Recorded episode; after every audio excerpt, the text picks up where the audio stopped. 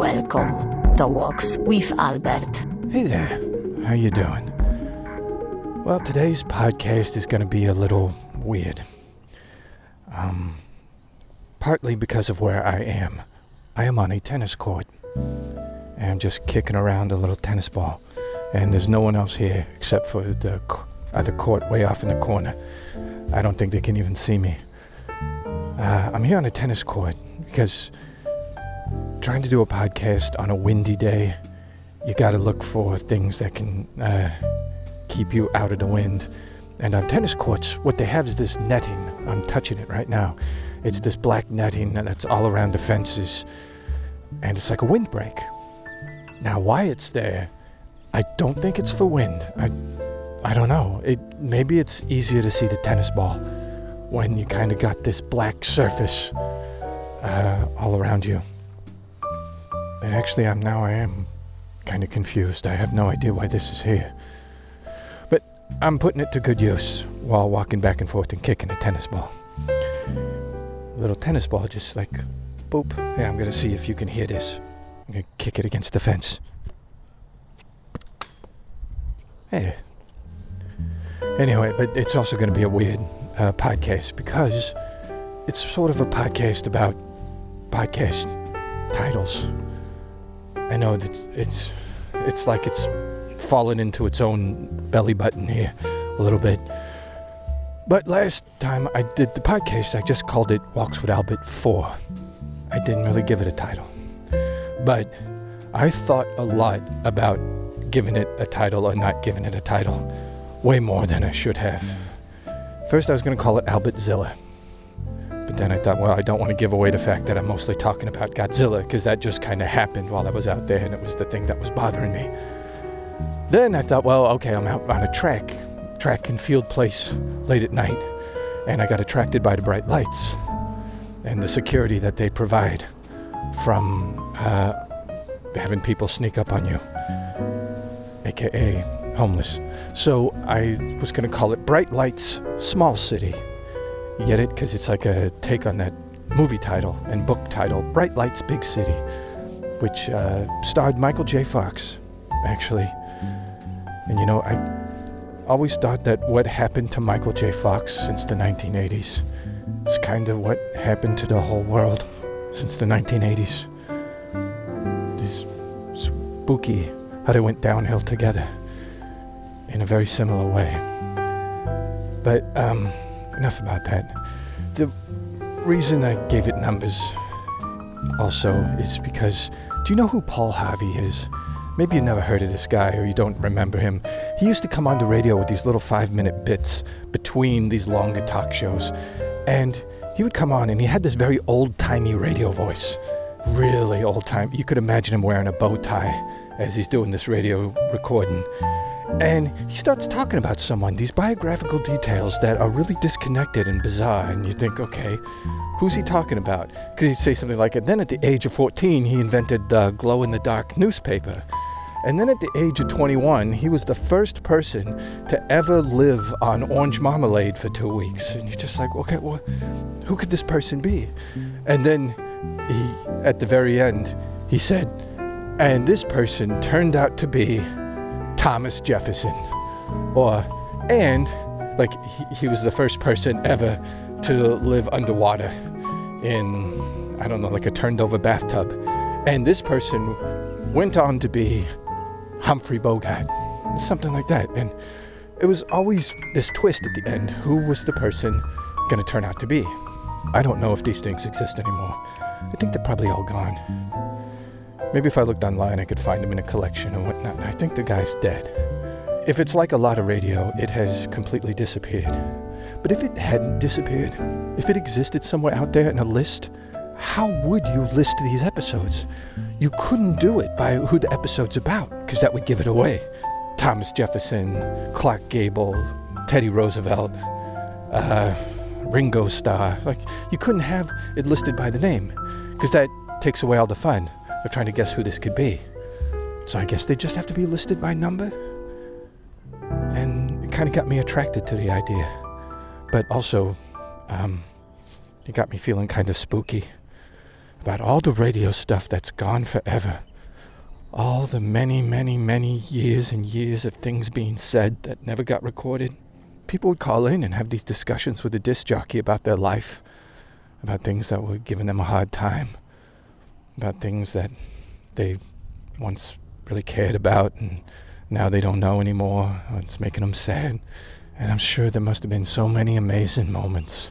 And it's just, it never got, you know, recorded. Or if it got recorded, it got used over again. You know who Michael Caine is? Everyone knows who he is, right? Famous British movie star guy. Well, one of his first things that was a breakthrough role for him, he was on the BBC in this little drama where he plays like a Cockney guy in a uh, train compartment. And there's another guy with him. And they have this strange psychological conflict. It was kind of a breakthrough performance for him. I think Alfie came not long after that. Well, he wanted to see it after 20, 30 years of being super famous. He said, I wonder what that would look like now. Me, the young guy, getting his, his TV breakthrough on the BBC. So he tried to track it down, tried to find that videotape. Turns out they just reused it. They just put it back on the shelf for you can use this tape again. So now it's gone forever. And he was very, very angry. Kind of in that dry British understatement way when he talks about it. Like, well, that was a waste and a bit of stupidity on their part. Because think how much money you'd get for that now. Think how much money he'd be willing to pay for it now. It's, uh, oh, what's that phrase? Um, that the Brits have penny wise, pound foolish. That's what that, this perfect example. Saved a little bit of money and lost a treasure. There is another reason. I'm gotten attracted to the idea of just having these walk without it being numbered, numbered episodes. There is a joke which I can't explain it. You know how sometimes people say, hey, tell me a joke, and you freeze, you cannot think of a joke. That's me all over. I this was not good for me to try having a comedy career when I'm the sort of person who as soon as someone says, "Hey, you're a comedy guy, tell me a joke." I I completely lock up all the gears in my brain. Go, um but you know what? There's one joke which after a few seconds of my going blank, I can always remember this one joke. It's really weird. Right? If I was in an elevator and the cable snapped and it's plummeting to the ground and there's one other person in the elevator and they said to me, Hey, I don't want to die scared. Tell me a joke. Quick, tell me a joke so I could die laughing. I could still remember this joke. I can't explain it. But here's the joke. So these guys on an island. Um oh it's a prison. Oh wait, is it a prison on an island? It's it's it's they're all alone. You know what? They're cut off. And just with each by you see by now the elevator hits the ground. Let me try this again. Okay so uh here's the joke. It's, there's these guys and they're together on an island oh it's, it's a prison. It's okay so there's these guys and they're all together and they're cut off from the rest of society so they only have each other's company. And because of that they have the same limited supply of jokes they can tell each other. They got so used to these jokes and they became so familiar that they just assigned the jokes numbers. Instead of saying hey these these three rabbis walked into a bar um, they would just say number 11 and everyone else would go oh yeah. Number 11 the rabbis. Yeah that's good. Uh, and then someone else would say oh yeah? 24 and we go what? 24 yeah. Oh man i love that one. Why that guy makes the parrot say that i have no idea but yeah 24 uh, and then uh, another guy goes 62 uh, everyone just looks at him. And he goes yeah 40 46 for, um, and then one of the other guys looks at another guy and goes, Some people just can't tell a joke.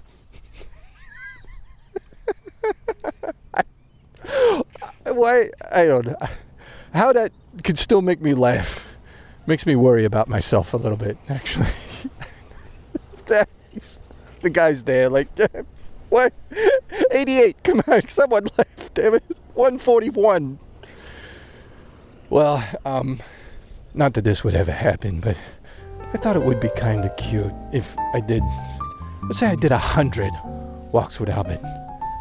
That, and they all got numbered.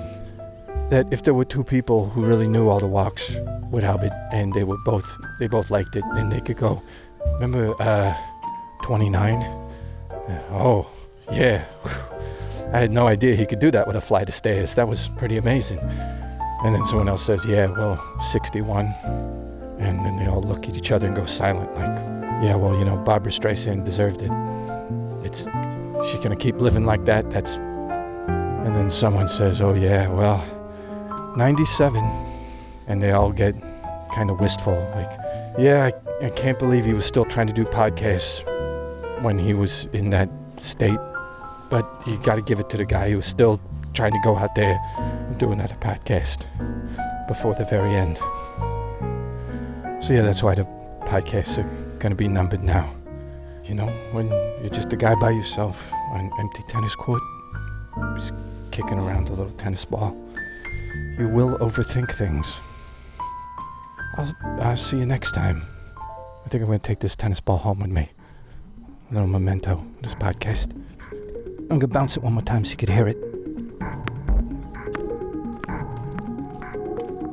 I'm going to let one of these bounces close out the show. Here we go.